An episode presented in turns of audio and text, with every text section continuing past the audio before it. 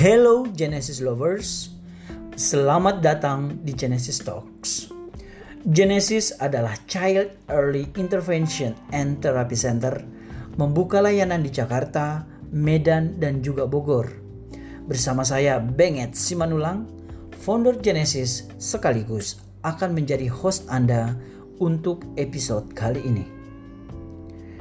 Genesis Lovers, episode kedua ini kita akan membahas tentang orang tua anak berkebutuhan khusus. Pada episode pertama kita telah membahas tentang anak berkebutuhan khusus. Nah, pada kesempatan ini kita akan fokus membahas dari sisi orang tua yang memiliki anak berkebutuhan khusus. Jadi kita akan membahas satu persatu nanti kemudian bagaimana perasaannya ketika orang tua mengetahui bahwa anak mereka itu ternyata spesial atau berkebutuhan khusus dan agak berbeda dari teman-temannya. Nah, Genesis Lovers, dari sekian banyak orang tua yang datang ke saya untuk konsultasi, saya menyimpulkan bahwa menjadi orang tua dari anak berkebutuhan khusus bukanlah perkara yang mudah. Banyak rintangan yang harus dihadapi, dan salah satunya adalah pergumulan dalam menerima kondisi sekecil ternyata berbeda dengan anak yang lainnya. Kondisi anak yang demikian membuat orang tua perlu bergelut dengan keadaan sebelum akhirnya menerima keadaan sebuah hati yang spesial tersebut.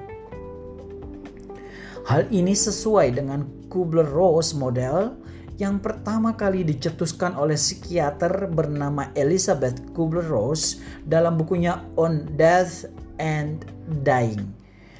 Tahapan penerimaan tersebut dikenal dengan istilah DABA. D A B D A. DABA. Nah, apa itu DABA? Itu hanya singkatan dari uh, penemuan yang dilakukan oleh Elizabeth Kubler-Ross. Yang pertama adalah denial atau penolakan.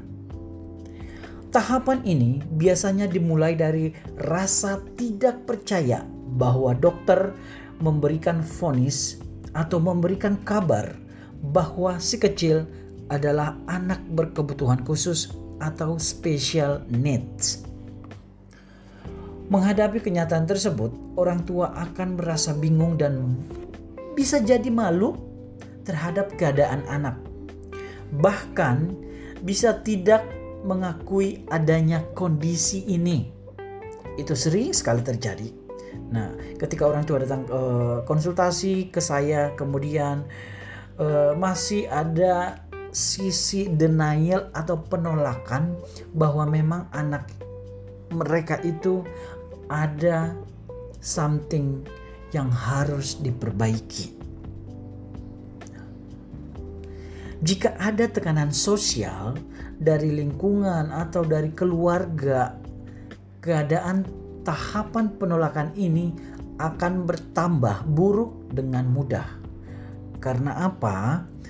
Kalau kita sudah bicara tentang sosial, baik itu keluarga besar yang tidak menerima keadaan anak special needs atau anak berkebutuhan khusus, ini akan memperburuk situasi pada anak tersebut.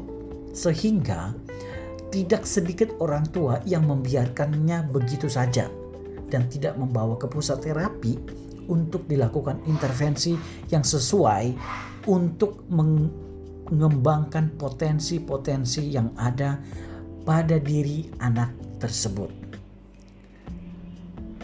Nah, yang kedua adalah angry atau kemarahan. Pada tahapan kedua, biasanya terjadi saat orang tua menyadari bahwa kondisi anak sudah tidak terbantahkan.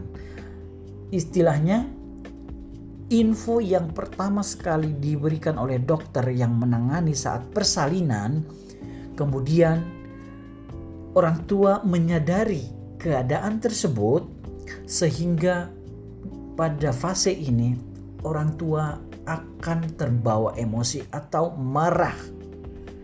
Nah, alhasil orang tua menjadi marah dan menjadi uh, mencari-cari kenapa, kenapa, kenapa, sehingga tak tertutup kemungkinan melakukan pelampiasan terhadap hal-hal yang tidak jelas. Kemarahan ini bisa aja dilimpahkan ke siapa saja, atau bisa jadi juga ke dokter yang memberikan vonis atau kabar pertama kalinya kepada diri sendiri, kepada pasangan, bahkan kepada anak itu sendiri. Dan yang paling parahnya ialah bentuk kemarahan lain yaitu menolak untuk mengasuh anak tersebut. Genesis lovers itu bisa saja terjadi. Kemudian yang ketiga adalah bargaining atau tawar-menawar. Ini adalah tahapan di mana orang tua berusaha untuk menawar kondisi yang terjadi pada anak. Hal ini dilakukan sebagai upaya menghibur diri dan bersyukur atas segala sesuatu yang dikaruniakan oleh Tuhan Nah, jadi di sini udah mulai ada bargaining, kemudian sudah ada eh, pikiran-pikiran positif dari orang tua sehingga dia mengarah kepada Tuhan dan mengucapkan syukur walaupun anak yang dititipkan kepada mereka adalah anak berkebutuhan khusus. Lalu yang keempat adalah depression atau depresi. Pada tahap ini, orang tua merasa putus asa, tertekan, dan kehilangan harapan. Oleh sebab itu, orang tua dengan anak berkebutuhan khusus akan menarik diri dari lingkungannya. Terkadang orang tua juga malah mengalami masalah pada kehidupan sehari-hari lantaran tekanan demi tekanan yang tidak bisa dibantah. Nah, jadi di sini orang tua depresi itu karena ada campur tangan dari lingkungan sekitar. Ada faktor-faktor pencetus lain dari luar diri orang tua, sehingga orang tua merasa adanya tekanan untuk dirinya karena kondisi anak tersebut. Nah, sehingga tidak sedikit orang tua yang menarik diri dari lingkungan sosialnya dan e, bisa saja juga menyalahkan keadaan. Lalu pada tahap terakhir itu adalah acceptance atau penerimaan.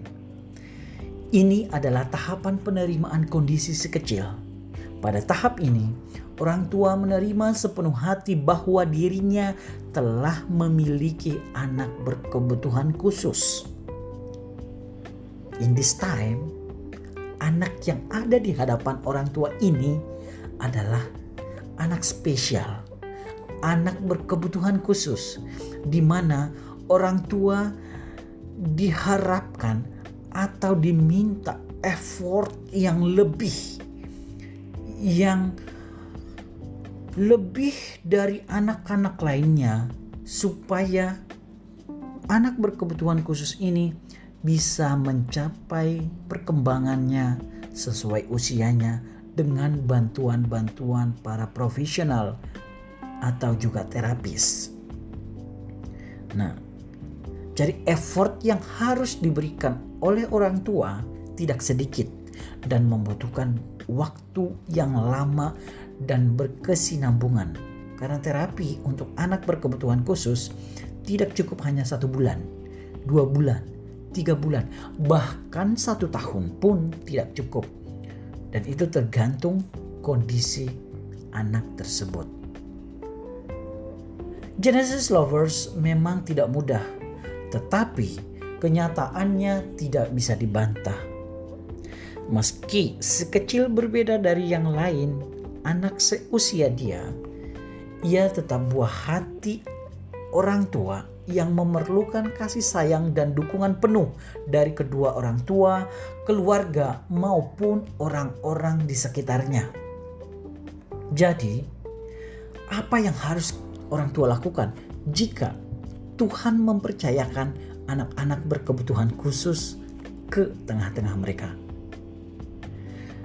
Saya meminta, hadapi dengan penuh kesabaran dan yakinkan diri sendiri maupun orang-orang di sekitar Anda bahwa anak berkebutuhan khusus adalah titipan Tuhan yang tetap harus disayangi sepenuh hati tanpa kecuali dan harus sama dengan anak-anak lainnya. Memang butuh banyak proses sampai akhirnya Anda, pasangan, dan anggota keluarga lainnya menerima bahwa si kecil adalah anak berkebutuhan khusus. Tetap berlapang dada dan jangan pernah menyerah menghadapi kenyataan yang ada saat ini. Jika menemukan kendala dalam prosesnya, jangan sungkan untuk berkonsultasi kepada siapa saja, psikolog, psikiater, atau terapis yang Anda kenal. Dengan begini, Anda akan mendapatkan dukungan untuk melewati tahapan penerimaan anak berkebutuhan khusus dan mendukung tumbuh kembangnya. Anak berkebutuhan khusus jangan didiamkan di rumah. Tetap harus kita bawa supaya mampu bersosialisasi. Ketika Anda ke mall, kita harus bawa anak tersebut ikut jalan-jalan, lalu dia akan mengetahui, belajar sendiri, melihat sosial lingkungan sekitar. Dan di samping itu juga orang tua anak berkebutuhan khusus sangat perlu membawa mereka itu untuk terapi. Tentu dan pasti mereka pasti butuh yang namanya terapi. Baik itu okupasi terapi, terapi wicara jika ada hambatan di uh, speech atau di kemampuan bicaranya, bahasanya. Nah, dan ke psikolog.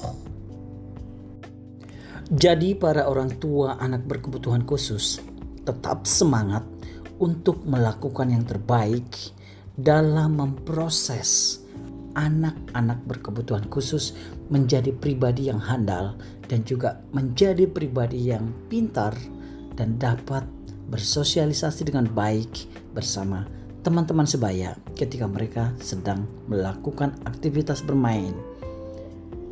Tidak perlu malu. Yang perlu kita lakukan adalah mencari solusi, mencari jalan, dan mencari pertolongan bagaimana supaya anak ini mampu berkembang sesuai usia dengan keadaan dia sebagai anak berkebutuhan khusus. Saya Benget Simanulang, salam dari Genesis, Connected for Helping People. Terima kasih dan sampai jumpa di episode selanjutnya. Bye bye.